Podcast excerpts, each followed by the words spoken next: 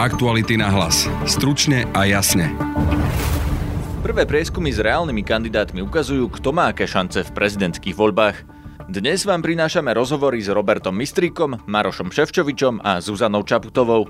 Pýtali sme sa ich aj, kto z nich by vymenoval Roberta Fica za ústavného sudcu, kým Zuzana Čaputová a Robert Mistrik to majú jasno. Roberta Fica by som nevymenovala za sudcu ústavného súdu. Určite ho nevymenujem, žiadne kšefty a politické obchody uzatvárať nebudem, jednoducho ho nevymenujem. Maroš Ševčovič sa vyjadruje diplomaticky. Má to plne v rukách súčasný prezident. Kandidáti reagovali aj na prieskumy, kampaň a na to, kto sa kedy v koho prospech vzdá. Svoju dohodu si totiž Robert Mistrík a Zuzana Zuzana Čaputová vykladajú odlišne. Padla taká dohoda, že ten, kto bude silnejší a bude mať väčšie šance, potom pôjde do prvého kola. Podľa Zuzany Čaputovej však neplatí, že by do prvého kola naisto šiel iba jeden z nich. Ja som ochotná urobiť e, tento krok v prípade, ak by hrozilo, že sa do druhého kola, kola volieb e, dostane, dostanú dvaja predstavitelia iných hodnôt, než ktoré reprezentujem treba ja. Počúvate podcast Aktuality na hlas. Moje meno je Peter Hanák. Od nedele vyšli dva prieskumy preferencií prezidentských kandidátov. Podľa prvého pre televíziu Markíza by v druhom kole boli Robert Mistrík a Maroš Ševčovič, obaja so 16,5%. Štefan Harabín je tretí s takmer 12%, nasleduje Béla Bugár s 10, Zuzana Čaputová má 9, Marian Kotleba a Andrej Danko približne po 8. Problém tohto prieskumu je, že pracuje aj s Andrejom Dankom, ktorý nakoniec nekandiduje. Dnes vyšiel ďalší prieskum, ktorý už s Andrejom Dankom nepočíta. Treba povedať, že je to prieskum s netradičnou metodológiou a od firmy, ktorá obvykle takéto prieskumy nezverejňuje. Podľa tohto prieskumu by boli v druhom kole Robert Mistrik so 16% a Štefan Harabín s 12,6%, čo je len o desatinku viac ako 12,5% Maroš Ševčovič. Zuzana Čaputová by mala 10, Marian Kotleba 9,5, Bela Bugár necelých 8.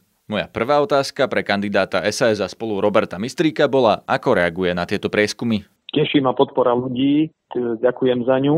No na druhej strane vidíme, že kto sa nachádza za mňou a ešte stále to nie je ani ďaleka rozhodnuté. No a môjim cieľom je, aby sa do funkcie prezidenta nedostal človek smeru alebo niekto, kto reprezentuje extrémne názory. Kedy vás budú môcť ľudia najbližšie vidieť, napríklad v diskusiách alebo v kampani alebo niekde osobne? Ľudia ma môžu stretnúť a vidieť už tento týždeň, a to v Poltári, vo Veľkom Krtíši a v Levoči.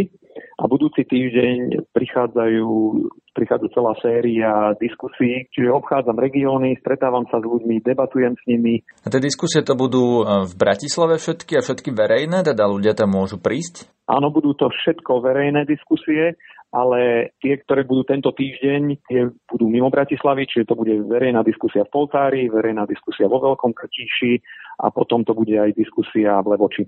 Spojil som sa aj s kandidátom Smeru SD Marošom Ševčovičom, ktorý ešte v Bruseli a práve odovzdáva agendu eurokomisára. Ako reagujete na tie najnovšie preskumy? Podľa toho dnešného očisteného oddanka sa môže do druhého kola dostať Štefan Harabín a práve na váš úkor. No prieskumy pochopiteľne nebudem komentovať a chcem skôr zorazniť to, ako si vážim sympatie zo strany každého občana a teraz e, finalizujem aj prípravy mojej kampane, kde chcem absolvovať osobné stretnutia napriek, e, naprieč celým, celým Slovenskom. E, naplno rozbehnem kampaň 1. februára, no a tam by som chcel detailne vysvetliť, ako si predstavujem úlohu prezidenta. Chcem sa zamerať na modernizáciu Slovenska so silným sociálnym rozmerom. Chcem garantovať, že Slovensko bude pevne ukotvené v Európskej únii, lebo vidíme, ako je tento proces zložitý, ako sa láme. No a chcem sa sústrediť aj na celospoločenský zmier, ktorý Slovensko e, potrebuje ako sol a preto aj to, čo sa týka ostatných e, kandidátov, chcem byť prezidentom, ktorý spája, ktorý nerozdeluje a preto ich v tejto fáze nebudem komentovať. Kedy vás v tej kampani ľudia budú môcť naozaj vidieť na Slovensku v nejakých diskusiách alebo na nejakých mítingoch? Kedy najbližšie a kde? Zajtra testujeme na Slovensko, vo štvrtok to celé rozbiehame, takže už štvrtok popoludní máme prvé stretnutie e, v Malackách a určite aj na tých prvých mediálnych výstupoch predstavím celý e, tento môj plán, ako by sme chceli e, Slovensko precestovať. Chcem klásť veľký dôraz na osobné diskusie s ľuďmi, s voličmi, Preferencie a kampaň boli prvou témou aj pre Zuzanu Čaputovú z Progresívneho Slovenska. Informácie z tých prieskumov vnímam zatiaľ ako, ako predbežné informácie. E, pre mňa je tam jasný odkaz toho, že tá percentuálna podpora e, vyjadrená mne rastie. To ma veľmi teší, to ma veľmi povzbudzuje. Cítim to jednak z prieskumov, ale cítim to aj z reakcií od ľudí. E, áno, je to tesné. Pán Mistrík, pán Harabín a pán Ševčovič, vlastne tie percentuálne rozdiely tam nie sú veľké. Ja som teraz podľa toho dnešného prieskumu štvrtá za nimi. Celé sa to môže ešte veľmi pomeniť na najbližších týždňoch. To, že Štefan Harabic sa tam reálne dostane, ak napríklad nekandiduje Andrej Danko, ak zatiaľ neoznámil kandidatúru ani Marian Kotleba, to sa nebojíte? Je to jedna z vecí, ktorú určite zohľadňujem. Zároveň si uvedomujem, že Štefan Harabin má takmer 100% poznateľnosť, na rozdiel od mňa a pána Mistríka napríklad, ako od ľudí, ktorí do toho verejného priestoru pristupujeme neskôr. Čiže on už možno dosiahol svoje maximum, čo sa týka percent a podpory. My ešte stále vlastne si musíme zvyšovať poznateľnosť, aj konkrétne ja, a, a oboznamovať ľudí s tým, kto sme a aké máme zámery, aký máme program. Takže Štefan Harabin e, je určite hráč, ktorého treba brať do úvahy. Zároveň ho nevnímam ako skutočnú a reálnu hrozbu, že by naozaj sa dostal napríklad do druhého kola, ale na túto možnosť treba byť samozrejme pripravený. Prečo ho nevnímate tak ako človeka, ktorý by sa mohol dostať do druhého kola? Súvisí to s tým, čo som povedala, že myslím si, že to je človek, ktorý už dosiahol, respektíve má 100% poznateľnosť a napriek tejto 100% poznateľnosti jeho preferencie sú nižšie uh, ako pána Mistríka a iba o kúsok vyššie ako moje, pričom naša poznateľnosť je nepomerne nižšia. Takže si veríte, že vy sa ešte budete zlepšovať a Štefan Harabin už nie? Je to, je to pravdepodobné, je to možné. Netvrdím, že aj u ňoho nenastane nejaká zmena, najmä ak by niektorí kandidáti hodnotovo jemu blízky z toho súboja ustúpili. Koho očakávate, že ustúpi? E, nikoho neočakávam, aj preto tvrdím, že pravdepodobne Štefan Harabin nebude zásadným spôsobom rásť. Štefan Harabin jazdí už po Slovensku svojim volebným autobusom.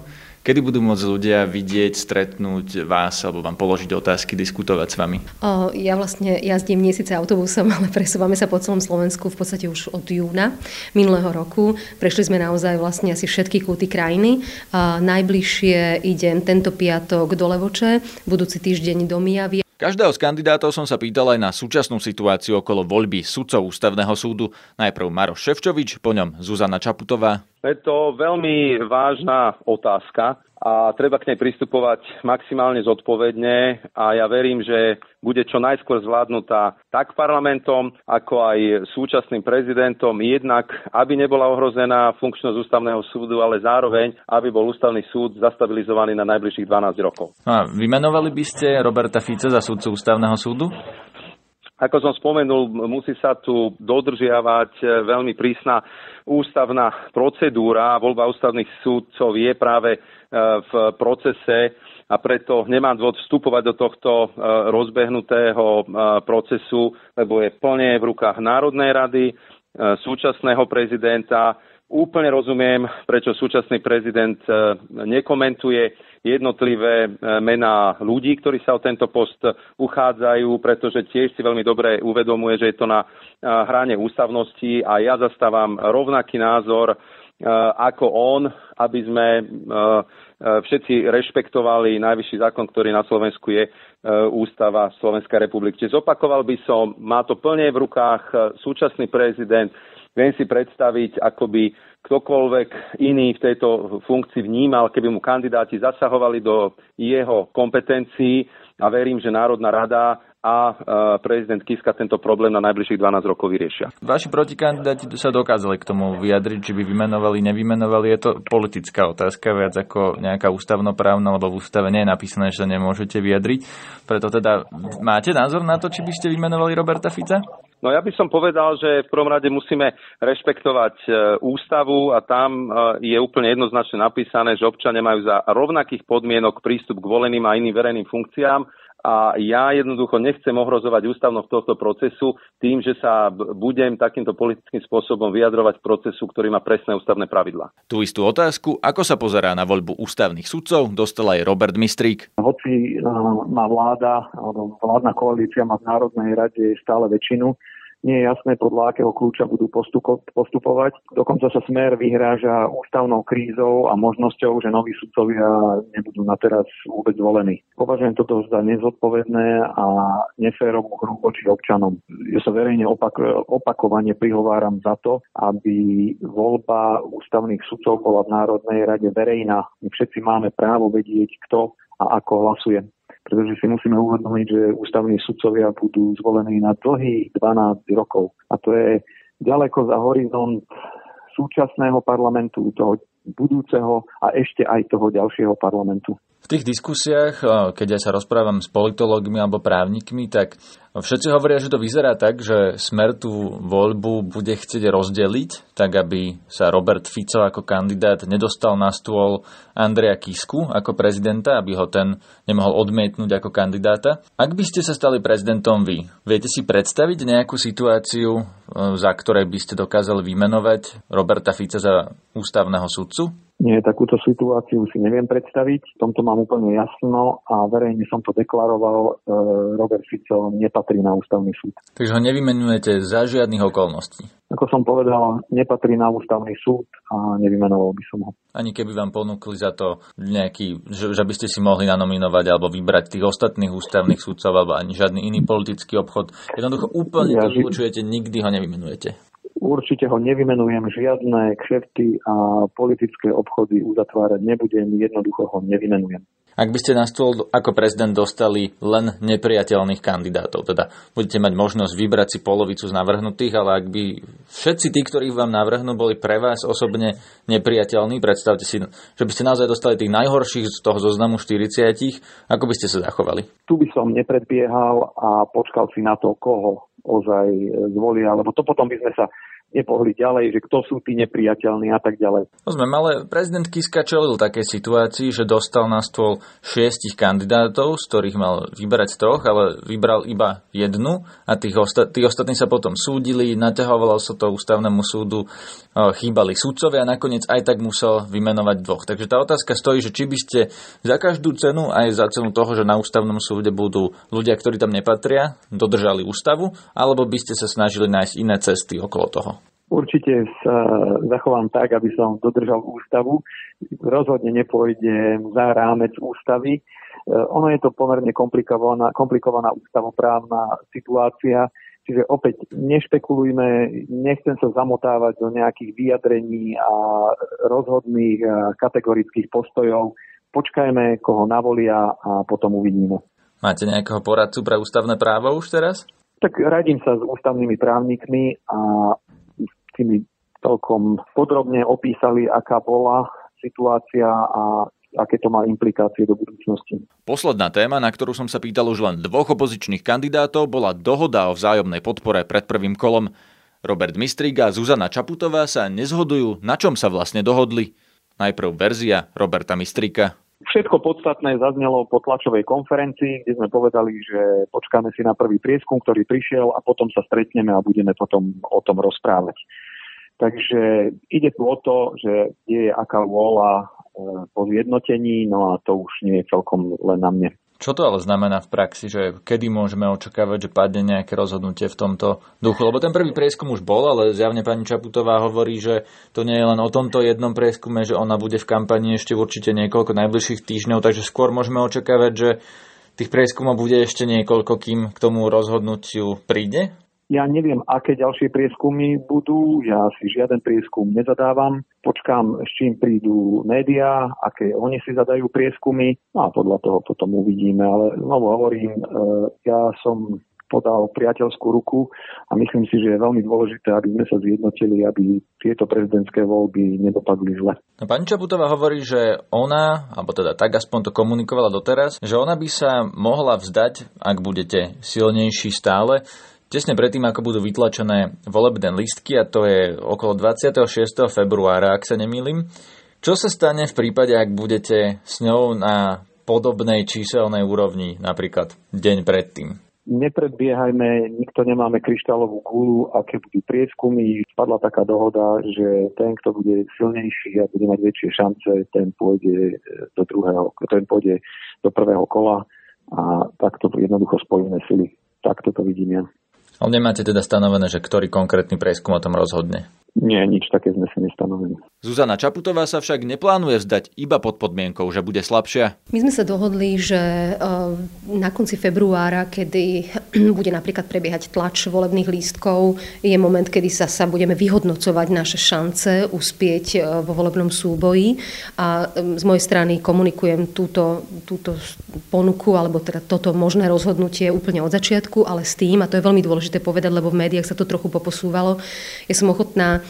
urobiť e, tento krok v prípade, ak by hrozilo, že sa do druhého kola volieb e, dostane, dostanú dvaja predstavitelia iných hodnôt, než ktoré reprezentujem treba ja. Toto, tomuto by som chcela zabrániť, ak to bude nevyhnutné. Zatiaľ ale teda takáto dohoda je, my sme ju verejne deklarovali. Máme čas teraz niekoľko týždňov diskutovať, predstaviť ľuďom naše hodnoty, náš program a nechať ľudí, aby sa naozaj slobodne mohli rozhodnúť. Ako vidíme v tých prieskumoch verejnej mienky, je to veľmi dynamické, našťastie dynamické smerom k rastu našich preferencií, alebo teda mojich preferencií, tak ako som aj dnes videla. Takže ja si myslím, že teraz je naozaj čas, aby nás ľudia mohli spoznávať a neriešili dohody o vzdávaní sa. Teraz ste povedali, že to platí, ak sa do druhého kola dostanú dvaja ľudia, s ktorými nesúhlasíte. To znamená, že ak by sa tam mal dostať Robert Mistrík a Štefan Harabín, tak sa nevzdáte? No ak by sa tam e, podľa preferencií, že boli jasným napríklad lídrom kandidá, respektíve tých preferencií pán Robert Mistrik, tak moje vzdanie sa by v podstate iba utvrdzovalo tú istú pozíciu, ktorú má, ak by bol jasným lídrom. Hej? A... potom máme prípad Eduard Kukan, viete, ktorý tiež bol lídrom v preferenciách a, a nakoniec skončil na treťom mieste a nedostal sa do druhého kola, lebo boli, bola rozdrobená tá vlastne pravicová scéna v tom čase. Nebojíte sa podobného scenára? Ja sa obávam toho, alebo to, čo som vlastne zadeklarovala, je, zadeklarovala, je tá okolnosť, ak by hrozilo, že sa budeme rozhodovať podobne ako v roku 2004 medzi dvomi predstaviteľmi, ktorí nereprezentujú naše hodnoty. V takom prípade vidím zmysel v tom nedrobiť tú scénu demokratických kandidátov a urobiť gesto podpory iného kandidáta, ktorý má väčšiu šancu. Toto je, toto je stanovisko, ktoré ja vnímam ako dôležité a ako, ako zmysluplné. Nie som si istý, či tomu správne rozumiem. Takže vy sa nezdáte v každom každom prípade, ak by ste boli len slabšia kandidátka oproti pánovi Mistríkovi do, dovtedy, dokedy sa vytlačia tie volebné lístky, ale iba v prípade, že bude hroziť, že druhé kolo bude Ševčovič Harabín? Presne tak. Toto stanovisko hovorím od úplného začiatku, nemením ho, som v tom jasná. Vnímam, že v médiách je občas posun toho stanoviska prípade, ak by bolo úplne že jasné, že vymyslím si, že pán Mistrik a ja sme lídrami toho pelotónu a je šanca, že my dvaja budeme spolu v druhom kole, nevidím dôvod, prečo by som sa vzdávala ešte pred tým, ako by toto prebehlo. Samozrejme, že budem starostlivo vyhodnocovať, aj keby prešiel ten termín tlačovolebných lístkov a stále sa budeme, budeme vnímať e, prieskumy verejnej mienky, ak by náhodou hrozilo, že tá situácia mení, že sa tie pomery menia, to rozhodnutie môžem robiť kedykoľvek aj potom. To je z dnešného podcastu všetko.